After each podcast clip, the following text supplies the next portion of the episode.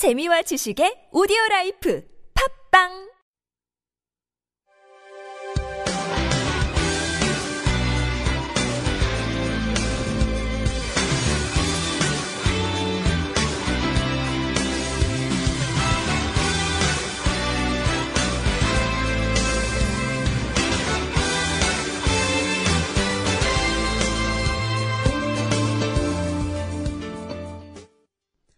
안녕하세요. 벌써 5월도 끝을 향해 달려가고 있네요. 5월은 어린이날, 어버이날, 스승의 날 등이 있어서 감사해야 할 분들도 생각나고 가정의 달이라서 그런지 신경 써야 할 부분도 많은 것 같습니다. 계절의 여왕인 5월을 보내며 저희 텐데시벨 기획단원들도 감사를 드리고 싶은 분들이 생각나는데요. 그 중에서도 저희가 가지고 있는 병을 회복하는 데 있어서 도움을 주신 분들에 대하여 이야기를 해보려고 합니다. 노래 한 곡 듣고 시작할게요. 버스커 버스커 벚꽃 엔딩.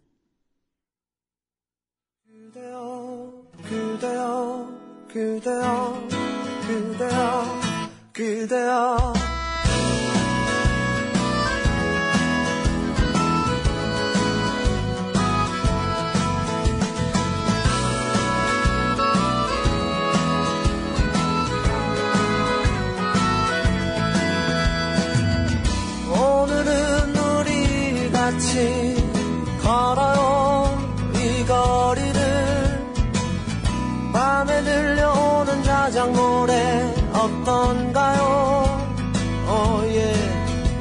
몰랐던 그대와 단둘이 손잡고 알 수 없는 이 떨림과 둘이 걸어요. 봄바람이 날리며 흩날리는 벚꽃잎이 울려 퍼질 이 거리를 둘이 걸어요. 봄 바람이 날리며 흩날리는 벚꽃잎이 울려 퍼질 이 거리를 둘이 걸어요 oh yeah. 저는 텐데시벨 기획단 일기 김미연입니다.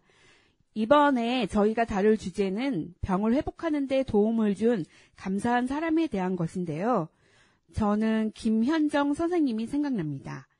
김현정 선생님은 제가 은평구에 살았을 때 은평구 정신보건실에서 프로그램을 참여하며 만난 분인데요. 어, 사회복지사 선생님이십니다.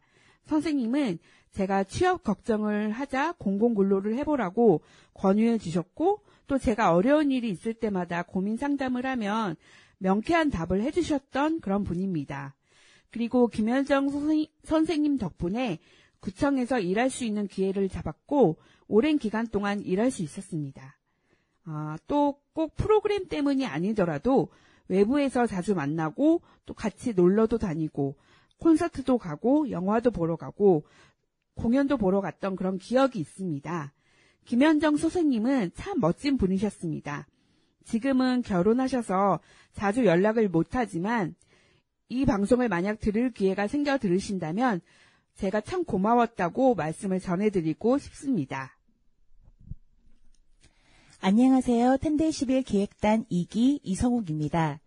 저는 회복에 도움을 준 사람을 소개하려고 합니다. 그분은 아주 가까이에 있습니다. 바로 텐데시벨 기획단 1기 미연 언니예요. 제가 먹는 정신과 약물은 주치의가 당부를 했을 정도로 많이 졸렸습니다. 그 약을 먹으면서 직장을 다니기에는 너무나도 힘들었어요. 남들보다 더 졸립고 나른하고 머릿속이 멍했어요. 그래서 어쩔 수 없이 직장을 2012년까지 다니고 집에서 쉬게 되었는데요. 집에서 무료한 시간을 보내면서도 센터에 가기에는 많은 용기가 필요했습니다. 다른 정신장애인 분들은 센터에 잘 다니시는 분들도 계시지만 저처럼 집에서 외출하지 않은 채 혼자 계시는 분들도 많을 것이라고 생각합니다. 정신장애인의 길을 걸으면서 예전에 친했던 비장애인 친구들과는 멀어지고 가족은 나의 마음을 하나도 알려하지 않고 오히려 나를 창피해 하는 것 같고 누구도 토닥여 주지 않는 혼자 갇힌 세상 속에서 전 마음속으로 눈물을 흘렸는지도 모릅니다. 그때 2013년 봄 병원에서 만났던 미연 언니는 퇴원 후 저를 세상 밖으로 자꾸 불러냈어요. 같이 영화를 보고 밥을 먹고 차를 마시고 소소한 일상이지만 미연 언니와 함께하는 시간이 참 즐거웠습니다. 리플레시 되는 기분이었어요. 미연 언니와 함께 즐거운 수다를 떨고 집에 돌아가는 길은 참으로 발길이 가벼웠습니다. 이렇게 밖에서 재미있는 영화도 보고 맛있는 밥도 먹고 수다가 함께하는 커피를 마시는 게 소소한 행복이고 즐거움이란 것을 깨닫고 언니와 저는 자주 만나며 지금까지 함께하고 있습니다. 저에게 웃음을 되찾아준 정말 고마운 언니예요. 펜데시벨도 미연 언니의 권유로 시작하게 되었습니다. 폐쇄적인 저에게 자꾸만 세상의 즐거움을 알게 해주려 한 미연 언니께 정말 감사하고 고마워요. 바쁘게 돌아가는 세상 속에서 치열하게 자신의 삶을 살고 오신 모든 분들, 자신만의 세상에 갇힌 채 나가고 싶어도 눈물만 흐르는 마음이 아픈 분들도 모두에게 말해주고 싶습니다. 아무도 너의 슬픔에 관심 없대도 난 늘 응원해. 옥상 달빛이 부릅니다. 수고했어, 오늘도.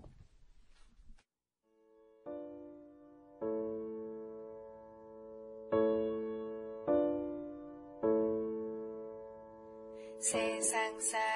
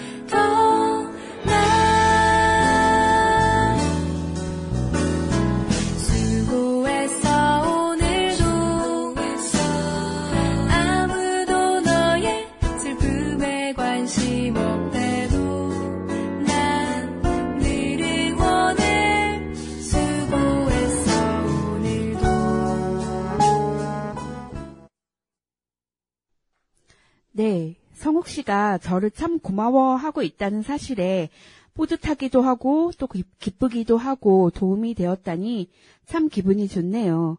저야말로 좋은 동생이 생겨서 기쁘답니다. 앞으로도 좋은 관계를 유지하고 싶어요. 대성 씨도 감사한 분들이 계시죠? 안녕하세요. 텐데시벨 기획단 사기 고대성입니다. 이번 주제가 나의 회복에 도움을 준 감사한 존재인데요. 저는 학교도 그렇고 군대 문제도 세상에 대한 불만이 많았던 사람이라 학교나 다른 구성원들에게 감사하다는 것을 못 느끼고 살았습니다. 그러다가 2013년 사회복지 현장 실습을 할 때 우연찮게 알게 된 곳이 지금의 구루터기입니다. 개인보다는 구루터기라는 공동체를 통해 많은 것을 깨닫고 살아가고 있습니다. 2013년에 지금은 명칭이 정신재활 시설이었지만 사회복지시설이라는 명칭이 붙었을 때 저는 사회복지시설의 타자도 모르고 우연찮게 구루터기를 봉사자 신분으로 인연을 맺기 시작했습니다. 처음에는 스포츠 활동 보조를 하다가 적성이 안 맞는 것 같아 변경 해야 했고 보호작업장 형태의 작업보조 활동을 하였습니다.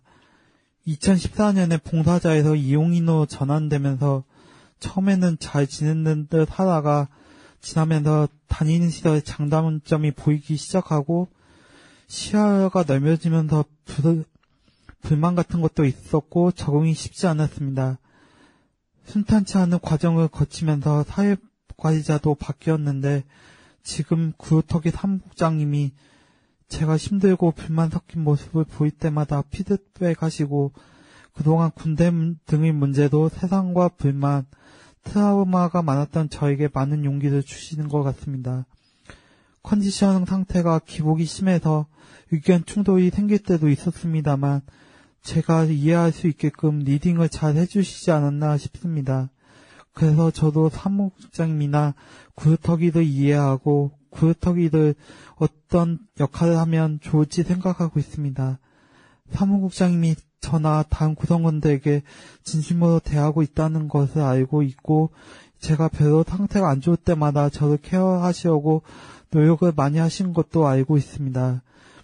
영화관 같은 어두운 곳에 잘 가지도 못하고 힘들다 싶으면 지각을 하거나 무, 무단주택을 한 적이 더러 있었고 사람에 대한 불신과 공포가 많이 있는 지금은 컨디션이 안 좋더라도 많이 극복하고 회복되었습니다.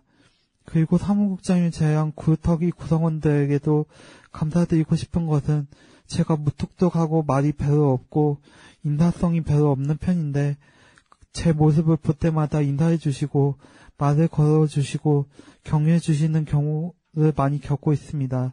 제가 구터기를 잘 적응하지 못해 힘들어할 때도 위로를 받으며 말동무가 되어주신 구터기 구성원들에게 감사드리며 앞으로 구루터기 구성원들에게 도움이 된 삶으로 살 수 있도록 하겠습니다. 안녕하세요. 텐데시백 기획단 3기 정현석입니다. 부모님, 스승님 말고 우리 정신장애인의 회복에 도움을 주시는 분들은 의사 선생님, 간호사분들, 그리고 사회복지사분들도 계시고 잠깐이지만 스쳐 지나간 실습생, 수련생 분들도 있습니다. 전 처음 병에 걸리고 퇴원 후 6년 가까이 집에 있었는데 그때 지역 정신건강센터의 사회복지사가 인연이 되어 서른 즈음에 처음 일을 하게 되었습니다. 그 일은 커피를 만드는 바리스타 일이었습니다. 제가 커피를 만드는 일을 하게 될 줄은 꿈에도 몰랐습니다. 이 일이 제 인생의 터닝 포인트가 되어 다양한 당사자 활동도 하게 되었습니다. 제 나이가 지금 41인데요.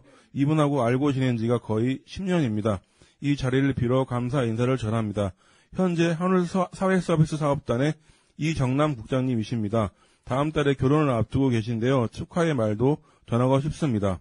제가 정신장애인이 안 되었다면 어떤 인연을 맺고 어떤 모습으로 살아가고 있을지 상상이 안 되지만 지금의 모습으로 잘 살 수 있도록 도움을 주신 모든 분께 감사드려요.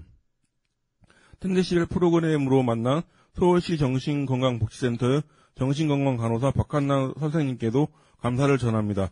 그런 의미로 노래 한 곡 들어볼까요? 지금 이렇게 살게 해주신 여러분 고맙습니다. 아이코닉 닉스의 참 고마워 함께 들어요.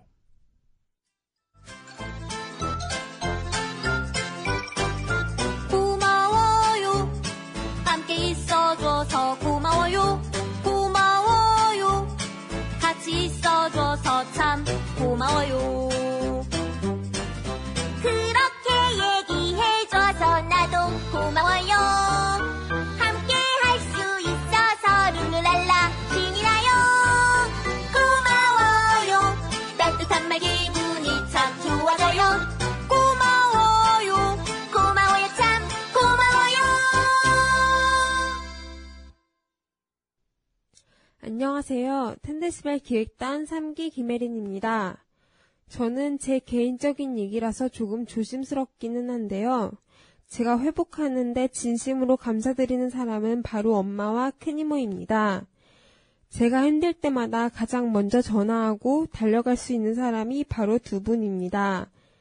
제가 병에 거- 처음 걸렸을 때 안길 수 있는 분이셨고, 지금까지 의지하고 제 병과 제 상태를 돌보아 줄 수 있는 분이셨고요. 힘들 때나 좋을 때나 가장 먼저 함께 기뻐하고 슬퍼하실 수 있는 분입니다. 병이 걸리기 전에는 두 분의 사랑을 느낄 수- 기회가 없었기도 했지만 병이 걸린 후에 정말 저를 사랑으로 아껴주시고 저에게 무한한 사랑을 주심에 감사함을 느낄 수 있었습니다. 어려울 때 함께 할 수 있는 사람이 정말 제가 의지할 수 있는 사람이라는 말이 무엇인지 깨닫게 되었습니다. 지금은 항상 부족한 부분만 보여드리고 아프고 힘든 모습, 그리고 어리고 약한 모습만 보여드려서 마음이 아프지만 언젠가는 꼭 효도하리라 약속드리고 싶습니다. 꼭 은혜를 갚고 딱히 그러리라는 법은 없지만 제게 잘 해드릴 수 있는 기회가 생겼으면 하는 바람으로 저의 병이 회복되기를 간절히 바랍니다. 다시 한번 앞으로 꼭 보답하고 회복된 모습으로 사랑하는, 사랑을 드리는 삶을 드리기를 약속하겠습니다. 이 밖에 저의 회복에 도움을 주신 모든 분들께 감사드립니다. 안녕하세요. 텐데집의 기획단 사기 최울이에요. 앞서 많은 분들이 경험하셨다시피 저 또한 회복에 두- 도움을 주신 분이 있는데요. 그분은 제가 다니는 소망나무 정신재활시설의 옛 사회복지사 서희석 선생님이세요. 서희석 선생님은 장난기도 많으신데 진지할 때에는 굉장히 착실하게 업- 자신의 업무에 충실했어요. 저는 서희석 선생님께 상담을 많이 요청했는데 서희석 선생님은 제 고민에 대한 현명한 답을 주셨기 때문에 제가 매우 의지했어요. 요즘은 혼자서 해결하려 노력했지만 그분은 그때 당시 스스로 생각하기에 너무나 힘들고 불안정했던 저에게 보팀목이 되어 주셨답니다. 여러분, 여러분도 힘들 때 믿음직스럽고 든든한 사람이라면 의지하고픈 생각이 들지 않겠어요? 서인석 선생님은 바로 그런 분이셨답니다. 게다가 저는 제가 서인석 선생님을 너무나 좋아하게 된 이유는 바로바로 저에게 우리님과 대할 때 가끔씩 사회복지학과 학생과 대하는 것 같은 느낌이 들어요. 라는 말씀을 하셨다는 것이지요. 그때 제 기분은 날아갈 듯 했어요. 저를 회원으로 바라보지 않고 한 사람으로서 대해주는 선생님의 모습에 저는 반할 수밖에 없었어요. 물론 선생님으로서 말이죠. 서희석 선생님은 부드러운 카리스마로 다른 회원분들에게도 인기 짱이셨어요. 사례 관리자가 서희석 선생님에서 다른 선생님으로 바뀐다는 말에 어떤 회원분은 저는 선생님이 좋아요. 저는 다른 선생님은 싫어요. 라고 말한 적도 있고 다른 회원분은 저는 다른 선생님으로 바뀌었는데도 서희석 선생님과 면담을 했어요. 라고 말한 적도 있어요. 저는 서희석 선생님이 너무나 멋있어서 강동원이라는 별명까지 붙일 정도였어요. 선생님으로 서 너무 훌륭하니 외모는 어찌되었든 상관이 없더라고요. 선생님께서 퇴사할 직적에 저는 프로그램 진행 중이라 서희석 선생님을 뵙지 못했어요. 너무나 슬펐지만 그때 서희석 선생님을 뵀었다면 저는 아마 울었을 거예요. 저는 아직도 서희석 선생님을 잊지 못하고 있답니다. 많은 분들이 저에게 영향을 주셨지만 서희석 선생님의 장점을 꼭 닮아서 정신건강 사회복지사가 된 후 회원분들께 서희석 선생님처럼 좋은 선생님이 되고 싶어요. 만일 소망나무로 오지 않았더라면 서희석 선생님을 만날 일은 없, 없었겠죠? 저의 성장을 밑바탕을 깔아주신 서희석 선생님을 서희석 선생님이 저를 응원해 주시고 응원해 주고 제가 존중받을 수 있는 인간이란 것을 일깨워 주셨기 때문에 저는 이만큼 성숙해졌겠죠? 다른 당사자분들도 어떤 특별한 일이나 장소에서 감사한 분을 만났을 거예요. 저에게 이런 선생님이 있듯이 정신장애인분들도 이 방송을 듣고 계신 여러분에게도 감사한 분들이 계실 거라 믿고 이 노래를 들려드립니다. 조시 크로반, You Raise Me Up.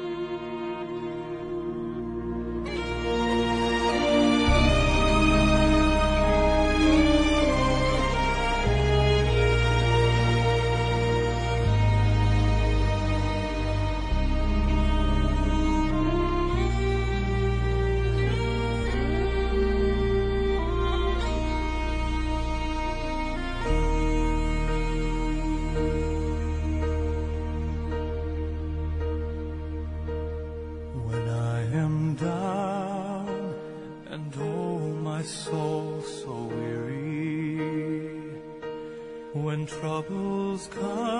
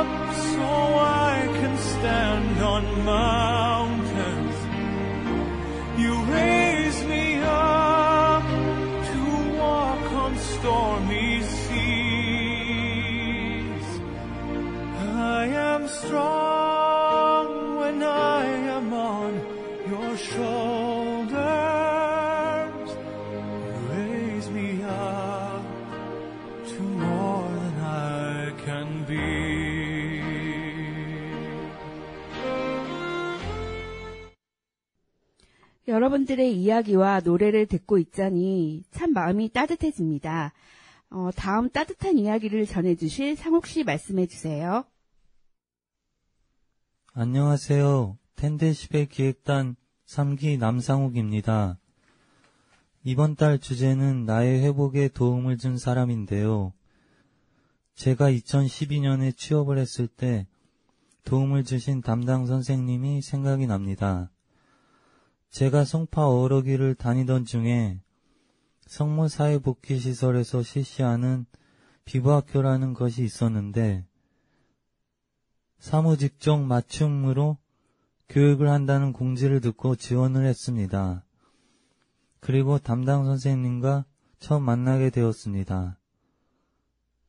비부학교 교육 기간이 한 달 정도 되었는데 교육을 받는 중간중간에 찾아와 주시고 어렵거나 힘든 점이 있는지 상담도 해 주셨습니다. 그 덕분에 저는 비부학교를 잘 수료할 수 있었습니다. 비부학교 수료 후 취업을 하게 되었는데 저작권 보호센터라는 곳에서 재택근무로 일을 했습니다.